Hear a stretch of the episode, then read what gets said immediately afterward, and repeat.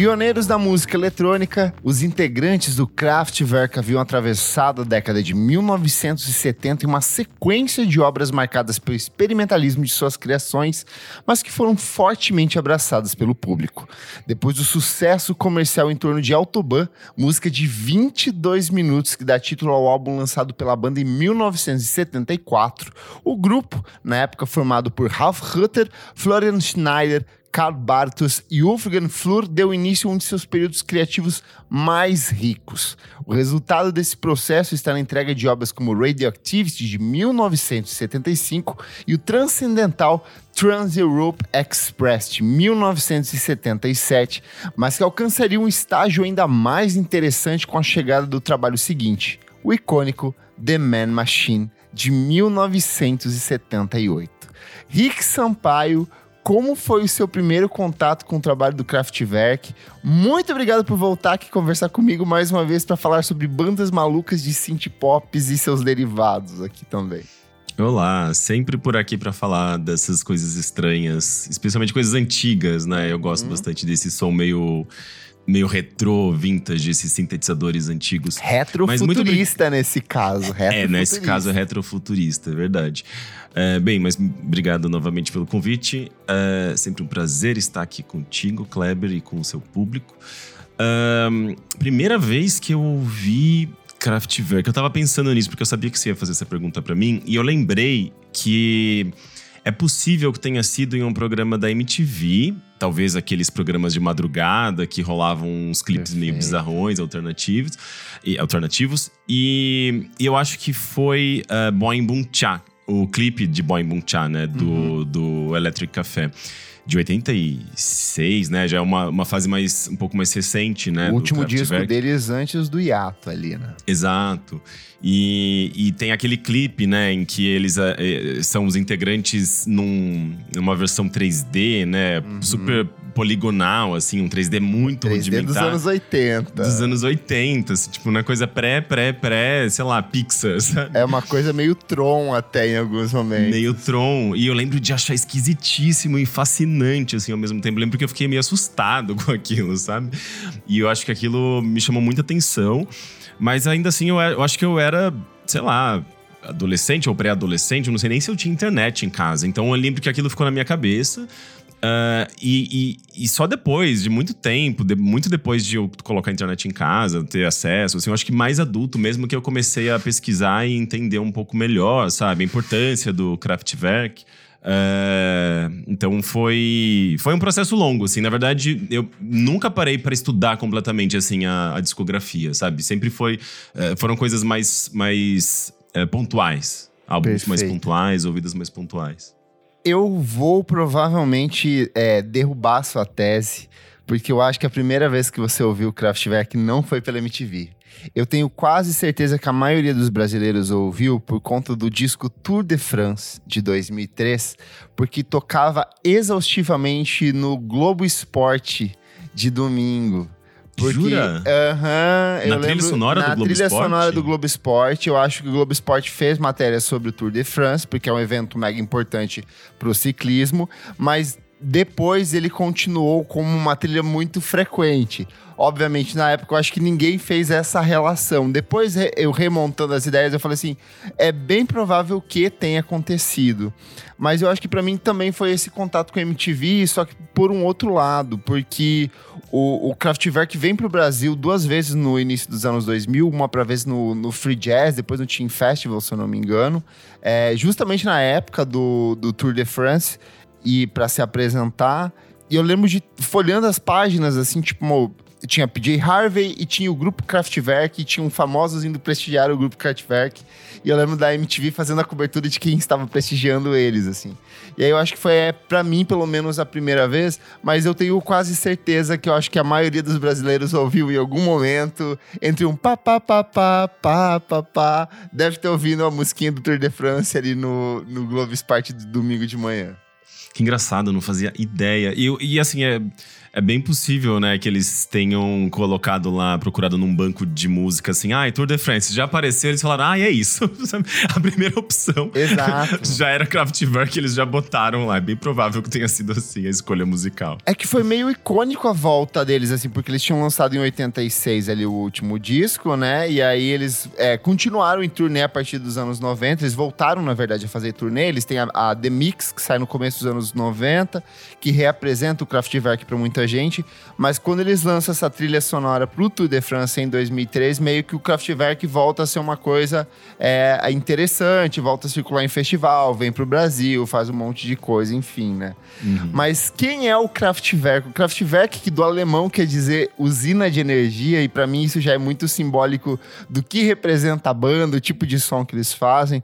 Ele foi fundado em 1970 pelo Florian Schneider Elsben e o Ralf Rutter na cidade de Düsseldorf, na Alemanha, e a dupla se conheceu quando eles estudavam no Conservatório de Düsseldorf, no final dos anos 70, participando justamente dessa cena experimental da música da época, é, de um movimento que posteriormente seria conhecido como Krautrock, mas é bom frisar... Aliás, só, só um detalhe, eu tô uhum. gostando muito do seu alemão, ele é fantástico. Eu passei a semana inteira estudando a pronúncia dos nomes desses malditos, porque eu queria caprichar hoje aqui nesse negócio. tá perfeito. Eu joguei no Google, falei, qual que é a pronúncia correta disso aqui?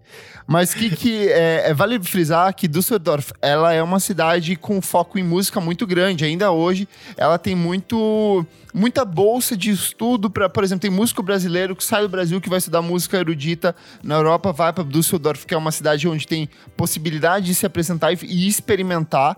E nessa época ela já era meio que um celeiro musical para esses artistas todos. E uma explicação muito simples, né? O krautrock nada mais é do que essa resposta é, alemã ao que era a música psicodélica produzida na época. Então, enquanto na Inglaterra a gente tinha é, Pink Floyd e outras bandas fazendo esse som é, psicodélico experimental com um pé no prog, na Alemanha a gente tinha a mesma coisa rolando, só que era uma galera completamente surtada, muito maluca, tensionando os limites da arte a todo momento e principalmente esses limites do que era fazer música, né? Tanto que se você vai pegar Noi, você vai pegar Khan, você vai ver que são artistas que brincam com as possibilidades dentro de estúdio, isso inclui desde técnicas de gravação que eram muito diferentes, até, putz, vamos criar um instrumento novo e vamos incorporar esse instrumento novo ao nosso trabalho. Então, era um movimento muito mais de vanguarda em relação ao que estava acontecendo, só que estranhamente era uma galera que, de um jeito ou de outra, acabava culminando num tipo de pop, que pra época talvez fosse pop, pra hoje, tipo, sei lá, uma música de 20 minutos hoje em dia seria um suicídio comercial, mas que na época funcionava, né? É, é interessante, mesmo ali nos anos 70, é, antes do, do Kraftwerk se tornar popular, ali quando eles eram, sei lá, um grupo de. Provavelmente eu acho que uh, menos integrantes do que uh, a banda veio viria a, ser. A, viria a ser, né? É, eu, eu, eu, acho que eu cheguei a ver um vídeo de 1970 deles tocando assim pra uma galera, uma galera mega alternativa, né? assim. E eu nem sei se de terno ainda, é, mas era. Cara, aquilo era techno, sabe? Em 1970, eles tocando um som assim muito cabeçudo pra cacete. É um negócio já com uma, um ritmo, sabe? Um tempo, assim, um, uma métrica muito parecida com o tech, o que viria a se tornar o techno, sabe?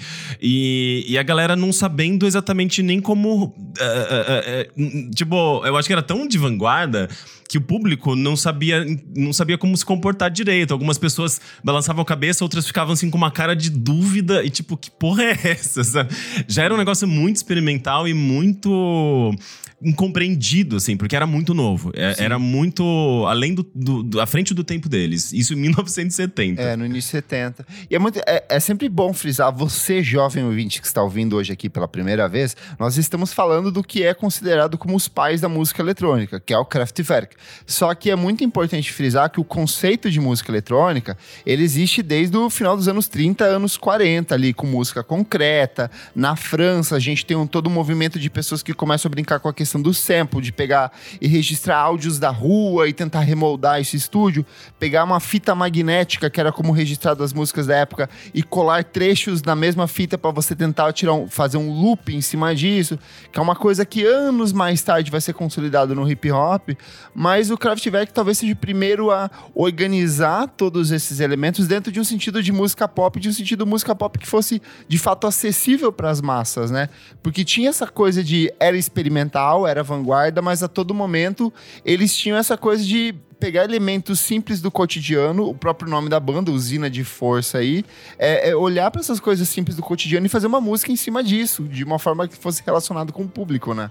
É, tem um lance de uma busca uh, por uma música uh, contemporânea do, da, da, Alemanha pós-guerra, né? Sim. Então eles estavam buscando uma identidade própria dentro desse contexto do pós-guerra, e daí já entra a questão industrial, né? Porque a Alemanha ela se industrializa muito rápida, pensando nessa, nessa reconstrução. E daí já vem também com uma pegada ali do próprio. No passado poderia ser chamado de modernismo, né? Mas eu acho que é um pós-modernismo, assim, Sim. uma coisa de, de buscar é, essa identidade e falando da contemporaneidade, da transformação, da, é, da do, do, desenvolvimento industrial, tecnológico, né? E eles é, embutem tudo isso dentro dessa. De, de, desse universo que eles vão criando, né? Especialmente a partir ali do Autobahn de 74. Sim. mas é, justamente é interessante pensar pensar nesse contexto, assim, porque, tá, a Alemanha tem essa questão uh, do, do, do pós-guerra, mas no resto do mundo você já tinha ali, uh, sei lá, em, nos anos 70 também, o Giorgio Moroder com o Ítalo Disco, você tinha Jean-Michel Jarre na França, uh, no Japão tava rolando, começando a, a, rolar experimentações que depois acabam desembocando no Yellow, Yellow Magic, Magic é, Orchestra. Orchestra. Nos Estados Unidos você tem o Andy Carlos, você tem a Suzanne Ciani, no Brasil você tem uh, Jorge Antunes também fazendo uma coisa ali mais eletroacústica. Então, assim, era uma coisa que estava rolando no mundo Sim. inteiro, mas eles de fato fazem essa pegada de, uh, uh, de encontrar uma identidade, então, tecnologia, mundo contemporâneo, moderno, e uh, levar isso pro, levar pro pop, né? Como você mencionou, assim, as coisas começam a ficar menos. Ainda era cabeçudo, mas assim, começa a ficar um pouco mais é, fácil de, de deglutir, mesmo, né? É. De, de, de, compreender, né? Sim. E tanto é que existia, eu acho que no próprio Kraut, uh, Kraut Rock já era uma coisa meio. Não, vamos fazer uma coisa diferente do pop que tá rolando no resto do mundo, vamos fazer o nosso pop. E já o, uh, uh, os integrantes do Kraftwerk, eles, eles, eles não, é, não eram de negar o pop que tava rolando no resto do mundo. Eles abraçavam, de certa forma, Sim. sabe? Então eles, a partir dessa, dessa junção, né, da produção que vinha de fora, com essa ideia de fazer uma coisa, de, de uma identidade própria, nasce o Kraftwerk. Eu acho que tem até uma questão de que muitas pessoas, muitos críticos de música comparam o Kraftwerk com Beatles, né? No sentido de, era o máximo que a gente tinha do que era uma música pop, no sentido de popular, de acessível, de comunicar com as massas. E eles faziam isso só que de um jeito deles, que era um jeito totalmente robótico, fortemente inspirado por esse cenário de maquinário, de industrialização da Alemanha pós-guerra, e principalmente na questão de, cara, a gente tá fazendo um som que não existe instrumento, a gente tá criando o nosso próprio tipo de som. Eles tinham o Kling Klang, que é o estúdio deles, que seria como o Ding Dong, o Tok Tok, o som de campainha, mas que em alemão seria o Kling Klang que era esse estúdio onde eles tinham vários é, sintetizadores, onde eles reestruturavam esses sintetizadores, eles criavam baterias eletrônicas, eles montavam fitas é, captações em fita magnética de um jeito diferente, justamente para atender esse tipo de som que eles estavam produzindo. E já nessa época eles são acompanhados por outros dois instrumentistas, né, que é o Wolfgang Fleur e o Karl Bartos, que consolidam essa, essa imagem do que seria o Kraftwerk que a gente conhece, da, o clássico Kraftwerk, seriam esses quatro esses quatro integrantes. E a partir de 1975, assim, quando eles começam melhor moldar essa estética, esse tipo de sonoridade e começam a ter dinheiro tanto para comprar instrumentos quanto para customizar melhor os instrumentos que eles tinham, eles passam a contar com um, um engenheiro é, de, de, de, eletrônica o tempo inteiro integral. Cara, eu quero fazer um sintetizador que tenha esse tipo de som. E eles negociavam com o cara para o cara montar esse equipamento para eles. E aí, até porque é, é uma das, dos motivos de que o, o Kraftwerk se apresentava muito pouco, porque os equipamentos deles eram computadores, eram coisas gigantescas feitas de madeira e metal que não tinham como transportar. Então, em essência, eles acabaram virando, como os próprios Beatles em final de carreira, uma banda de estúdio, né? Sim. É, é interessante também pensar como esse trabalho deles uh, de construção dos próprios instrumentos para se chegar nos timbres e nas texturas e na sonorização que eles buscavam acabou, de certa forma, moldando a própria produção de música eletrônica. Porque Sim. se uma banda começa a fazer sucesso a partir dessas construções que eles criaram ali, pensando mesmo em hardware, né? Pensando mesmo em eletrônica. É, isso acaba se tornando um, a norma, né? Então, assim, é, eles, eles solidificaram, eles consolidaram é, sonoridades para a partir de então uh, a música eletrônica se ramificar, se expandir e ir para outros, outros lugares, né? Mas eles foram um ponto, quase que uma, uma solidificação, solidificação de um ponto de partida mais pop, assim, é fantástico. Sim. E é, é curioso até que, é, justamente por eles moldarem esse tipo de estrutura é, e, e, por ser uma coisa muito sonora, característica, o techno ele vai nascer é, meio, quase uma década mais tarde, justamente inspirado nesses mesmos conceitos que eles desenvolvem ali, dessa máquina só que aí sai da, de Düsseldorf, dessa, dessa, dessa desse conceito maquinário da Alemanha e vai para a cena de Detroit, que era um cenário com foco nas montadoras de carros e tudo mais. Então é muito interessante ver como um migra para o outro. E, e é, eu acho também fascinante essa questão do tempo, né? De que a gente vê o Kraftwerk fazendo coisas nos anos 70 e de repente uh, outras coisas surgindo, tipo, uma década depois, baseadas muito naquilo que o Kraftwerk já tinha feito, tipo, uma década passada. Eles estavam muito à frente. E continuava atual, né? Essa é continuava a questão. Atual. Continuava Isso atual. é muito, é muito louco. E aí, nessa época, eles lançam o Radioactivity, que é o quinto álbum de estúdio da banda. Ele foi lançado em 1975. E já nessa época, ele tem essa coisa de o Kraftwerk sempre trabalha com um conceito fechado em torno dessas obras a partir desse período, né? A Autobahn, na verdade, era uma música sobre as, a, a Autobahn, que eram as autoestradas alemãs, onde você não tem limite de velocidade, é, um, é uma velocidade em direção ao progresso, à aceleração e tudo mais. E no Radioactivity eles, eles trabalham esse conceito tanto da, da do decaimento radioativo, como da comunicação de rádio, então essa, ele tem essa dupla interpretação no Radio Activity ali, e a partir desse ponto eles começam a fazer discos que são lançados em inglês e alemão, justamente visando uma parcela maior do público, né? E aí, como o alemão e, e o inglês eles vêm meio que da mesma origem ali, né, do anglo-saxão, então as músicas tinham tecnicamente poucas alterações e funcionavam de forma bastante expressiva. Mas para mim é em 1976, quando eles entram em estúdio em Düsseldorf para gravar o sexto álbum de estúdio deles, que a banda passa pela maior transformação estética para mim, porque o Trans Europe Express de 1977 talvez seja o ponto de maturação de fato da banda, de vamos trabalhar melodias, vamos olhar para as coisas que, sei lá, Brian Wilson fazia nos anos 60 e vamos trazer esse conceito futurístico pra gente. E eles lançam esse disco que é inspirado na auto, na, na no serviço ferroviário que que corta a Europa, que na verdade corta a Europa e vai se estende até a Ásia, né? Começa ali em Portugal, você pode pegar um trem ali e vai até a Transiberiana. E aí, a partir desse disco, eles começam a incorporar essas coisas que são conceitos políticos, econômicos, filosóficos, para justamente observar essa disparidade da Europa, que na época era muito marcada pelo contexto da Guerra Fria, que a gente ainda tinha o conceito da cortina de ferro. De um lado, a gente tinha os países do bloco capitalista, no outro lado, a gente tinha os países do bloco socialista. A Alemanha estava justamente posicionada no meio desse cenário fragmentado pós-guerra. Lembrando que na época a Alemanha, eu não sei se na época, mas o pós-guerra ela foi dividida em, quatro, em quatro frentes, né? Inglaterra, Estados Unidos, Rússia e França se apoderaram dela. E a cidade de Berlim, especificamente, ela era cortada no meio, assim. Ela ficava dentro do bloco é, socialista, né, da União Soviética, mas ela era cortada no meio, parte ficava para os Estados Unidos e parte ficava para dos países socialistas, né? Então eu acho que aí tem um ponto de maturação e de uma reflexão um pouco maior em cima do som que a banda vinha produzindo, né? É, sem dúvida. É, eu acho muito fascinante também é, essa questão toda de, de, de, progresso, né? Como eles trabalham industrialização, trans, meio de transporte. É, porque era o, o, Eu acho que nesse período, né? A gente tá falando de começo dos anos 70 até meados dos anos 70. Você não tinha tanto a ideia do, do computador invadindo o espaço, por exemplo, das casas das pessoas. Era um, era um momento, inclusive. Aqui no Brasil, as pessoas falavam, chamavam computadores de cérebros eletrônicos, pra você ter uma ideia, nesse período. Aí a música do Gilberto Gil, que foi essa período, né? Verdade. E. Então, é, é engraçado que eu acho que eles olhavam muito mais é, para esses aspectos uh, da, da transformação econômica, do desenvolvimento industrial, então automóveis, né, tipo rodovias, essa coisa mais urbanística. E, e, e, aos poucos, eu acho que eles começaram a olhar justamente para computadores. Eventualmente tem um álbum uh, uh, 100% focado no computador doméstico, né? No, Computer no, no World 1980. Computer World. Exatamente. É, então é inter interessante, assim, como eles vão, parece que é, cada vez mais chegando no, no, no espaço do indivíduo, do, do lar, do, do, doméstico, né? Eles saem de um contexto assim muito estadual, de, um, de uma coisa uh, mais ampla, pensando nessa questão uh, geopolítica, e vão chegando, parece que na, na individualidade, assim, né? No telefone, no computador. É muito curioso.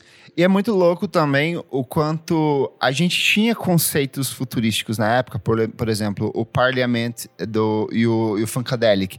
Eram conceitos de, de música afrofuturista, mas uma coisa quase cósmica, transcendental, sabe? E tudo que a gente tinha sobre esse futuro era uma coisa muito expandida. Eu acho que a grande beleza do Kraftwerk está justamente para eles. É, vamos focar nesse ponto aqui, ó, que a gente já tem, e como isso vai se é, mesclar o nosso cotidiano. Então, é, a, a maquinização não é necessariamente os robôs vão invadir a nossa casa, mas é o quanto o ser humano está cada vez mais ausente de sentimentos, mais mecânico, mais focado nas atividades diárias dele, perdendo contato, perdendo perdendo a própria identidade para viver como uma massa amorfa e sem sentimentos fria, sabe? Então eu acho que é menos de uma extravasação do sentimento dessas reflexões sobre o que é o futuro e mais esse olhar atento e até muitas vezes satírico, porque muitas das músicas do Kraftwerk na verdade são piadas que eles estão fazendo sobre a forma como o modo de vida estava se organizando a partir daquele período, né? Até uma, é algo muito similar com o que o Charlie Chaplin fazia com tempos modernos, né? De você sai da máquina, você continua apertando o botão porque você passou o dia inteiro fazendo aquela mesma função, sabe? Então são esses olhares para essas coisas cotidianas que tornam o trabalho deles muito interessante. E obviamente, eles não eram ignorantes, eles eram pessoas que se informavam pra caramba, liam muito, consumiam conteúdos de outros países, músicas de outros países, e com todos esses aparatos tecnológicos em mão, maior aprimoramento técnico, novos instrumentos, muitos deles criados pelo próprio grupo, inquietações políticas e temas filosóficos, é, e em 1977, que é um ano marcado pela urgência do punk, o grupo entra em estúdio para dar vida ao que seria conhecido como sua maior obra, que é o tema do podcast de hoje, The Man Machine. Então, assim, a gente fez essa mega introdução porque a história do Kraftwerk até esse ponto ela é muito complexa, mas até chegar nesse ponto é importante passar por esses outros discos da banda. E assim como os registros que o antecedem, o trabalho de seis faixas utiliza dessa abordagem conceitual, só que dessa vez o quarteto decidiu mergulhar nesse conceito de robotização que a gente acabou de falar, dos indivíduos perdendo é, as suas características em de uma massa de controle da, do, do Estado e das empresas de maneira geral. E, e, é um conceito bastante explorado na própria faixa de abertura de Robots, né? E até a faixa de encerramento do disco. Então é um conceito meio que amarra tudo disso. E o que eu acho mais fascinante nesse álbum é, até antes de gravar, eu tava com várias músicas na cabeça. Elas são estruturas muito simples. Elas são, sei lá, três, quatro notas ali organizadas, alguns acordes, a batida eletrônica que está sempre loop. A poesia, ela é esquelética, às vezes ela é uma palavra só que se repete o tempo inteiro, mas são músicas que grudam na sua cabeça de um jeito assim absurdo e conseguem passar essa mensagem que a banda estava querendo explorar na época, né? Uhum. É, é, elas são super minimalistas, né? Elas já eram, na verdade, mas eles, conseguem, eles conseguem manter esse minimalismo, é, essa é, é muito elegante, né? Apesar de simples. E, e, e, eu acho que o, o, o, grande destaque, além do trabalho ali de, de, de textura, da, da uh, enfim, da, da do, dos sons em si, é, são as melodias, porque elas, elas fixam. É, é, tanto é que assim, eu acho que muitos.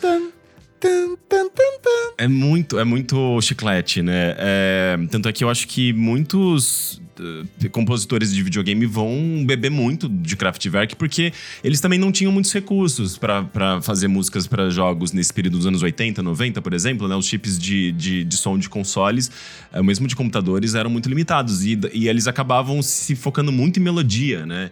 Então é, era o que o Kraftwerk tinha ali em mãos também. É, é, é o que mais poderia se destacar, talvez, no som deles, era a melodia. É, e eles faziam isso de uma maneira muito bem, né? Tipo, muito bem resolvida, assim, melodias muito simples, mas muito marcantes e que é, dialogavam com esses temas, né? Com esse universo que eles estavam criando. E é muito interessante que esse álbum todo, né, ele fala sobre. Ele tem essa coisa dos robôs e tal, e tem toda uma reflexão sobre o que é humano, o que é robô, e você tá ouvindo uma música de computador e ao mesmo tempo que ela, ela sua fria, ela também tem esse calor humano, tem alma. Exato. É, mu é muito diferente de você pegar música que está sendo feita agora por inteligência artificial. Exato. É, é um negócio horrível, assim, não tem alma alguma. Esse, esse álbum é 100% cheio de alma ela tem um significado, ela tem camada. E é, é, eu acho que essa que é a grande beleza do Kraftwerk, é o quanto eles conseguem ir nesse espaço ultra minimalista que é das músicas. As músicas deles nunca são exageradas, assim. Elas são sempre. Parece que eles eles traçam um quadrado aqui e eles falam: nossa música não vai ultrapassar esse quadrado. Então a gente vai ter um sintetizador, a gente vai ter uma bateria eletrônica, a gente vai ter uma voz com efeito e a gente vai resolver tudo dentro desse espaço aqui. Só que ao mesmo tempo que está muito limitado, eles focam em atitudes e coisas tão básicas que é difícil você não se deixar invadir, né? E eu acho que a forma como eles traduzem melodicamente as letras das canções, porque as, as melodias são traduções do que eles estão falando nas, nos versos, né? Tipo, são representações representação, são as mesmas notas para trabalhar o significado daquela letra, assim. Então eu acho que ela acaba criando um sentimento que é, é tipo, é mecânico, como você mesmo disse, mas ele tem um sentimento, ele tem um quentinho humano ali no fundo que acaba se percebendo durante todo, dentro do disco inteiro, né? E além disso, o grupo é, tem algumas reflexões muito pertinentes sobre o que estava acontecendo na cena da Alemanha da época. Eu acho que isso fica talvez mais evidente em The Model, né? Ou Das Model, que é a versão em alemão como eles fizeram que é justamente uma reflexão sobre essas máscaras sociais que as pessoas usam dentro desses ambientes de alto luxo. O, um amigo deles, que foi um dos compositores da canção, que é o Emil Schutz, ele estava apaixonado por uma modelo da época, ele é um dos coautores da música ali também. E aí tem um, uma coisa que é muito curiosa, que eles frequentavam um bar local, um clube noturno, que era o Mora, e aí eles tinham um garçom que meio que atendia eles toda noite com uma mesma frase, né? Que ele, Hallöchen, Skat, correct. E aí, então, ele falava essa frase, recebia eles, levava para dentro do, do, do, clube ali. E quando eles entram no estúdio, eles chamam esse cara, esse garçom, para participar do Das Model, só para repetir esse trechinho do correct, que eles falavam que era uma pronúncia perfeita da forma como ele, como ele tratava ali dentro. E, e acharam essencial trazer para dentro do disco também. É interessante que essa música esse álbum inteiro, na verdade, eu acho que ele tem muito significado no, nos, nos, dias de hoje, assim. Mas é um álbum tão atemporal que quase 45 anos depois, né, ele continua sendo muito sobre o, o, o mundo que a gente vive. Sim. Tipo, The Robots, a gente consegue associar muito facilmente com inteligência artificial, chat GPT, sabe? Essa coisa do ser humano Uh, do ser humano. Uh, Cara, pra mim é metrô meio... da Augusta com a Paulista ali no fim de tarde. Toca The Robots, pra mim é isso. A gente parece um monte de robozinho descendo aquele túnel gigante. Todo mundo assim, ó, formatadinho. Pra mim é isso. Ou, ou mesmo, sei lá, pessoas com uh, smartphone na mão, sabe? A gente, tá, a gente já é meio, meio, meio cibernético, né? Já é meio. Uh, Android, assim, se parar pra pensar, pensando que a gente tá. depende tanto de um celular, né? O The Model, por exemplo, tipo, a gente pega essa letra, você pode colocar ela. É, tá, ela foi, foi pensada num contexto de, é, de mundo da moda, modelos tudo mais, mas influenciadores é exatamente isso, Exato. né? Tipo, padrão de beleza, sucesso, consumismo, capitalismo, é, influência. É, então a gente tem uma transposição, assim. Esse álbum ele fala muito sobre parece que esse, esse, esse é, essa fase do capitalismo que a gente continua vivendo, sabe? Sim. Tipo, essa fase interminável do capitalismo, assim, de, desse. Uh, neoliberal, sabe? Tipo, eh, justamente pessoas uh, robóticas. Uh, tem uma música chamada Space Lab sobre exploração espacial. Então, e a gente tem já uh, toda uma questão, né? Tipo, de exploração espacial, de colonização. De... Cara, é impressionante, assim. É, é muito atemporal esse álbum. Como até hoje a gente tá dialogando com ele de alguma forma. Eu acho legal que até quando ele escapa dessa coisa que é mais urgente, mais crítica, mais provocativo, e ele cai num conceito mais melancólico, que para mim é Neon Lights, que é quase um respiro dentro do disco em relação ao que a gente está acontecendo ali continua muito bonito, porque ele trata dessa melancolia, dessa sensação de, no meio desse caos todo, de repente eu parei um pouquinho, eu olhei para cima e eu vi que tem todo um cenário ao meu redor, e são apenas, é, é, é, é são quatro, quatro versos aqui, é muito curtinho, ele fala, luzes de neon, vislumbrantes luzes de neon, e ao cair dessa noite, essa cidade é feita de luz. Cara, é muito bonito o quanto eles vão jogando, porque ele abre muito sombrio, ele abre com essa coisa da mecanização, da perca de, de, de sensibilidade das pessoas e como a gente está se manifestando como máquinas ou como indivíduos forjados com máscaras sociais falsas. E de repente ele fala assim: nesse universo totalmente caótico, a gente tem esse momento de beleza aqui. E eu acho que a própria Metrópolis, né, que é uma música cuja faixa título é inspirada no filme do Fritz Lang ali, que é que é um dos marcos da ficção científica, um filme de 1920, que também estava à frente do seu tempo, que se você assiste hoje, você fala, caralho, continua extremamente atual, né? Mas é muito sensível, acho que é muito profundo e eu acho que até contrasta um pouco com o que ficou conhecido como música eletrônica posteriormente, que as pessoas percebiam um esvaziamento no tipo de som, era batida pela batida, não tinha mais o sentimento, não tinha mais a sensação, quando na origem disso tudo tinha muito sentimento impregnado naquilo que o Kraftwerk vinha desenvolvendo, né? Sim, eu acho interessante também pensar. Uh como tudo isso dialoga com o aspecto visual, né, assim, de, de, do que eles estavam, eles começaram a explorar. Eles já tinham, né, um trabalho de explorar ali toda uma questão de performance, as capas dos álbuns e tudo mais, mas eu acho que aí é onde eles se consolidam e justamente de uma maneira muito próxima com a sonoridade, com os temas que eles estavam abordando. Então, quando eles falam uh, dos robôs, eles começam na, própria letra e a própria, o conceito da, da, da música em si aborda essa coisa do humano, do objeto, do real, do artificial. Eles colocam literalmente manequins, né, no palco, nas, nas, nas, apresentações ao vivo. É, eventualmente, eu acho que eles até desenvolvem uns robôs, né? O próprio... É isso eles vão fazer no, no Computer World. Eles usam desse conceito do, do, do Man Machine, mas é no trabalho seguinte. Até um ponto bem curioso na apresentação ao vivo deles, que eles simplesmente saem do palco e ficam os manequins parados ali, tipo, numa das principais músicas do disco, sabe? Então eu acho isso muito interessante. Eu tava vendo, inclusive, umas apresentações uh, eh, para TV alemã, francesa, justamente dessa época, né, dos anos 70, 80, é maravilhoso, assim, porque eles vão mesclando. Claro, daí tem a edição que vai chegar de fato na casa das pessoas, né? No, no ao vivo não, não ia ter isso. Mas na, nessa, nos vídeos que a gente assiste, né, com a edição, é muito bonito, assim, porque tem cortes, às vezes, deles cantando, tocando, mas já de, já de uma maneira muito robótica. E daí na próxima cena já é o manequim, então já era uma confusão. Você fica, gente, mas peraí, é, é, eu tô vendo um ser humano, eu tô vendo um robô, um manequim, um boneco, né? Então é muito legal como eles brincam com isso. E, e você mencionou essa questão poética, né? É, ao mesmo tempo conectado com essa limitação do, de, eh, técnica de som, dessas. Parece que é uma limitação imposta por eles próprios, né? Para atingir ali um minimalismo.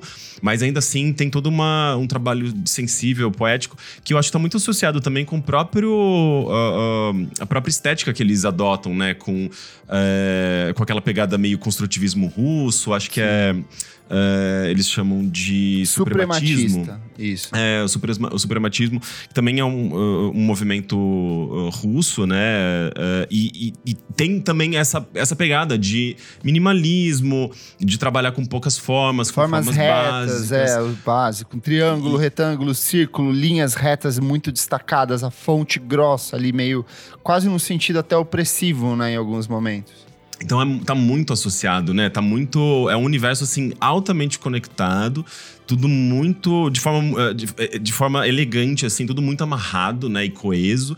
E que, e, e que te, traz a sua própria beleza, né? Que você tem esses momentos uh, uh, ásperos, esses momentos cruz, mas você tem também momentos poéticos e sensíveis, né? Sim. Eu acho que o Kraftwerk com Man Machine é uma obra revolucionária tanto no sentido musical e filosófico, quanto nesse sentido estético, porque quando a gente fala de tecnologia hoje, pra gente é muito é, aquela coisa do cinza, do, do às vezes até do Y2K, das transparências, ou da coisa mecânica, do, do neo, da coisa patinada, é, com reflexos e espelhos, e eles voltam pra, uma, pra, pra máquina num sentido mais primordial, da máquina humana. Então eles substituem esse cinza pelo, vermelho. O vermelho é uma cor muito predominante na estética deles nessa época. Eles usavam essas roupas que, é, numa uma interpretação às vezes meio é, desconectada, pode até falar, putz, isso aqui é uma representação de fascismo.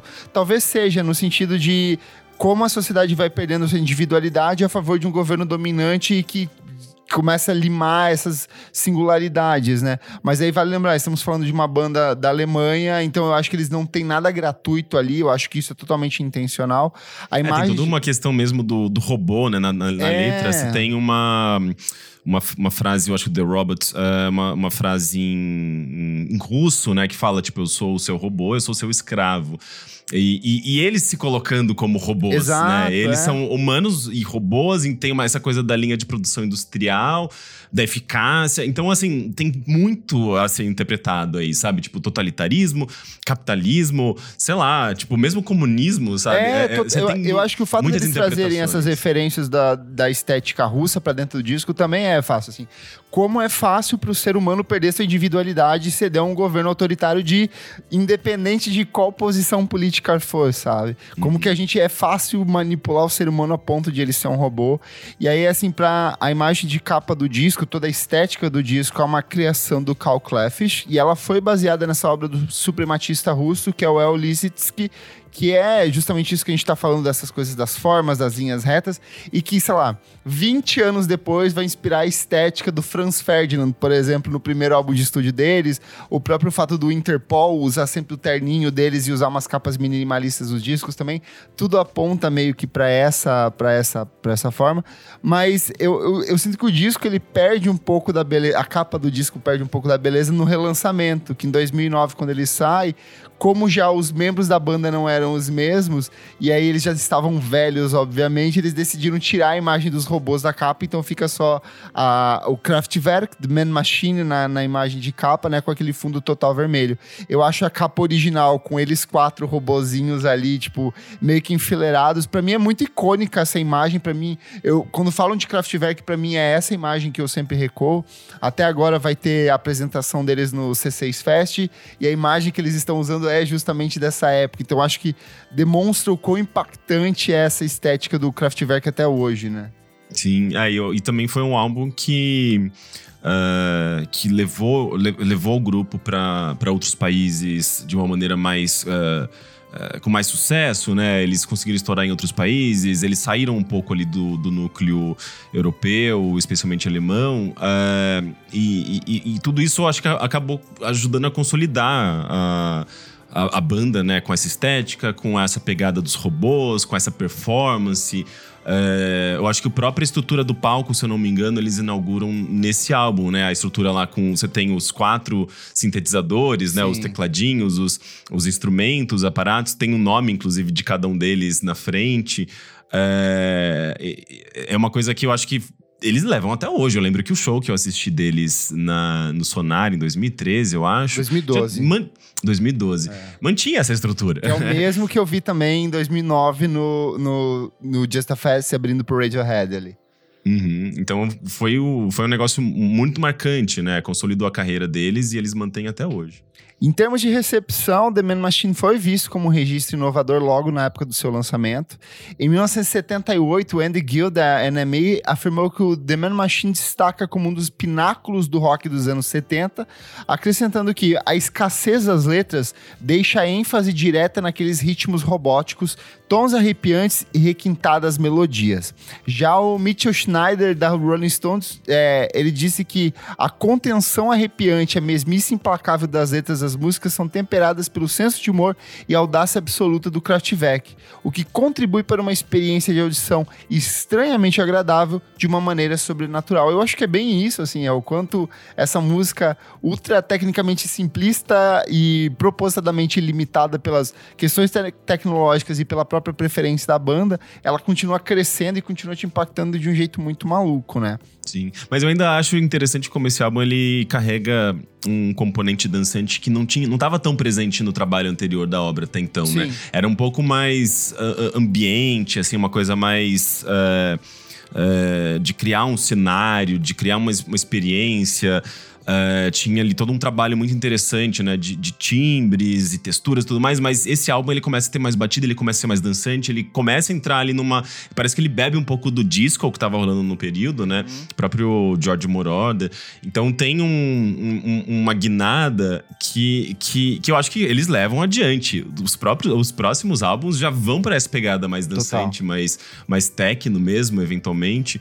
É, Mas eu então acho engraçado acho... o quanto essas músicas elas são adaptáveis. E aí eu acho que quando a gente vai pro ao vivo, a gente vê o quanto elas crescem. Elas não é uma coisa assim, tá, tá, tá, tá, marcadinha, retinha, acabou. Elas são bem mais dançantes, tanto que no show do Sonar que a gente viu, as pessoas. Foi a turnê 3D. E aí, tipo, tinha os óculos 3D, mas as pessoas estavam dançando loucamente. E em 2005, eles lançam um dos meus discos ao vivo favoritos de todos os tempos, que é o Mínimo Máximo, que eles passam por praticamente todas as músicas da banda ali. O Man Machine talvez seja o trabalho mais representativo, porque é da onde vem boa parte dessas músicas. E a gente vê o quanto essa coisa do techno, ela estava muito impregnada no som da banda, só que de um jeito meio muito primordial ali, de um jeito muito de um quase um esboço criativo, mas que ao vivo meio que se concretiza em cima disso, de maneira mais uhum. intensa, mais interessante, né? Sim. E o disco também é apontado até hoje como uma das obras mais importantes do gênero, né, da música eletrônica. Ele figura numa infinidade de listas aí de melhores discos da década de 70, bem como em diferentes listas com foco em música eletrônica. O, o Man Machine ele alcançou a posição de número 130 na Billboard 200. Então, assim, é, é, um, é um feito interessante para um disco que é altamente vanguardista e provocativo. E só na Alemanha ele vendeu 150 mil cópias na época. Hoje em dia, com reprensagem, esse, esse número, esse valor tá, tá ainda maior, né? Rick Sampaio, o que, que esse disco representa para você e qual que é a sua nota para ele? É curioso que eu, eu nunca me apeguei muito a ele, porque, como eu falei, assim, minha, minha experiência com Kraftwerk sempre foi, foi mais de ouvir coisas pontuais. Uh, e um outro álbum, assim, eu acaba, acabei me apegando mais, que foi justamente o Computer World, e especialmente o Electric Café, que é mais recente, né, de 86. Pra quem contas... não sabe, na estante do Rick, dá pra ver daqui o Electric Café está atrás dele. O vinil. Tem, tem, tem um, um vinil do Electric Café. É, justamente porque eu acho que foi a, primeiro, a pr primeira música deles que eu ouvi, reparei, que eu prestei atenção lá na MTV, aquela experiência que eu falei. É, e tem músicas, é, eu acho que tem um, uma pegada, tem as batidas, tem as melodias que eu mais gosto do, do trabalho deles. É, essa fase mais inicial, uh, por mais que eu aprecie, ache lindo, uh, eu acho que nunca foi assim minha preferência maior, né? Eu acho de, de um gosto pessoal mesmo, mas mas certamente, assim, o, o parando para ouvir, pegando, entendendo o contexto, o impacto que esse álbum teve, uh, ouvindo nesse álbum coisas que você ouviria lá nos anos 80, né? É tipo, surreal. 5, 10 anos depois. Surreal. É, você vê como ele é a fonte para muita coisa que surgiu, né? De sei lá, de New Order a. Cybertron, né? Total inspirado neles. As, a, o trio ali da, da cena techno de Detroit é eles Total, falam, né? a gente ouvia Kraftwerk e, e, batidas das máquinas que a gente ouvia aqui da cidade, sabe? Eu, eu lembrei até de Kavinsky, assim, eu falei, tipo, eu, eu, lembro que eu gostava muito de Kavinsky quando surgiu ali em 2012, 2010, sei lá. E, e, eu acho que eu não tinha tanto essa, essa referência clara de Kraftwerk na época. Ouvindo o The Man Machine, eu falei, gente, mas tipo, Kavinsky chupinhou isso aqui, Sim. sabe? Então, é, é, ao longo dos anos, uh, esse álbum foi, foi, foi se mostrando relevante. As, a, a, diferentes artistas foram, de alguma forma, direta ou indiretamente, consciente ou inconscientemente, uh, se baseando nos trabalhos desse álbum, nas músicas desse álbum. Então é, fica muito evidente, assim, como é um álbum extremamente relevante para a história da música, especialmente da música eletrônica. Eu daria, sei lá, um, um 9,5. Boa, perfeito. Cara, eu sou completamente apaixonado pelo Kraftwerk hoje. Eu acho que a primeira vez que eu vi eles foi na época do Just a Fest, do, do, quando o Radiohead veio a primeira vez no Brasil. E eu comecei a ouvir, prestar mais atenção, embora eu já conhecesse a banda. Eu confesso que o show deles no Just a Fest foi para mim muito broxante, mas eu acho que foi muito mais pela ânsia que eu tava de querer ver o, o Radiohead do que querer ver eles ali e, sei lá, passar 12 horas em pé para conseguir ficar num, ali na grade foi uma coisa que foi bem exaustiva. Porém, em 2012, quando eu vi eles no Sonar, eu falei, cara, é muito foda, é espetacular. E aí, quando você começa a mergulhar em música eletrônica e você começa a perceber que todas as coisas que você mais gosta voltam pro trabalho dessa banda maluca alemã dos anos 70, você fala, cara, tem algo aí. Aí quando você começa a escutar de fato e prestar atenção, você sente que todas as referências das, dos últimos 40, quase 50 anos de música, todas de um jeito ou de outro apontam para essas estruturas que esses quatro caras montaram num estúdio caseiro, numa época onde os instrumentos não existiam, onde eles fabricavam seus próprios instrumentos. É, eu ainda tenho um fascínio maior pelo Trans Europe Express. Eu acho que melodicamente é o meu fa trabalho favorito, mas eu gosto muito do Computer World. Eu acho que é um programa, é um, é um, disco que valeria um programa também, assim, porque tem algumas das músicas mais bonitas do Kraftwerk nessa época. É impressionante como eles pautam não somente a música eletrônica, mas eles acabam sendo a base pro hip hop. Tem muito artista que usou das músicas. Até hoje, o Kraftwerk é uma das bandas mais ampliadas de todos os tempos. É, eu abri agora há pouco o sample para ver quantas quantos samples a gente tem de Kraftwerk. E existem 100, 922 samples de Kraftwerk então ao longo da história da música registrados aqui, fora outras coisas que as pessoas devem ter dado uma disfarçada ali. Mas quando a gente chega no Man Machine, para mim é muito impressionante porque ele é uma convergência de ideias, de estéticas, de filosofias, de sonoridades, de música de vanguarda. Ele é muito experimental, ele é muito à frente do seu tempo, tanto que a gente acabou de falar, ele dialoga com tudo aquilo que a gente está vivendo hoje. A depressão, a sensação de robotização, máscaras sociais, influenciadores, tudo isso está nesse disco de 1978, gravado num cenário de pós-guerra, de, de Guerra Fria, com a Alemanha dividida, com quatro caras malucos que estavam tirando sarro de tudo isso, mas continua muito atual, assim.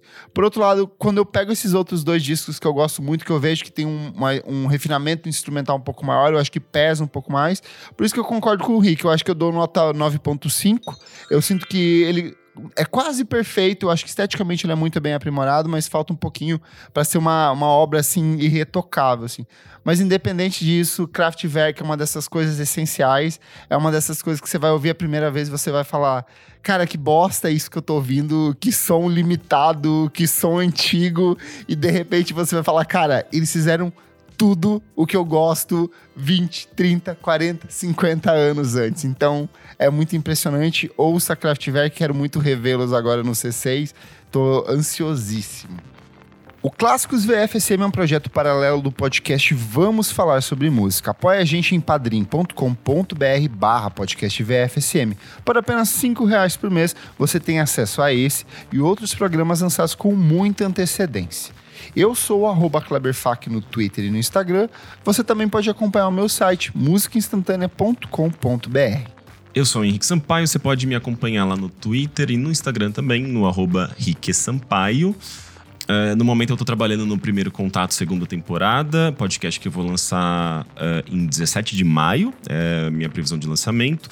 Uh, é um podcast narrativo, investigativo, documental, como você quiser chamar, sobre a história dos brasileiros na internet, como tudo isso começa, uh, dos anos 80, passando ali por, pelos anos 90, começo da internet comercial, e de fato chegando no comecinho da, das redes sociais e a internet confusa, caótica, problemática que a gente entende hoje.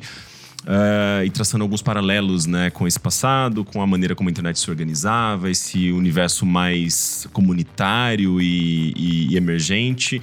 Uh, em relação ao mundo das big techs e dos algoritmos que a gente tem hoje. Mas a primeira temporada está disponível, se você quiser ouvir também. A chegada dos computadores pessoais, o universo dos softwares, da, da, da multimídia, da, da, dos games no, no, ambiente doméstico. Todo um trabalho de pesquisa muito extenso lá, lá que levou mais de um ano e meio para ser feito. E você pode ouvir de graça em qualquer tocador de podcast. Perfeito, muito obrigado, Rick. Não esquece de seguir a gente nas nossas redes sociais, arroba podcast VFSM em tudo. Até a próxima. Tchau.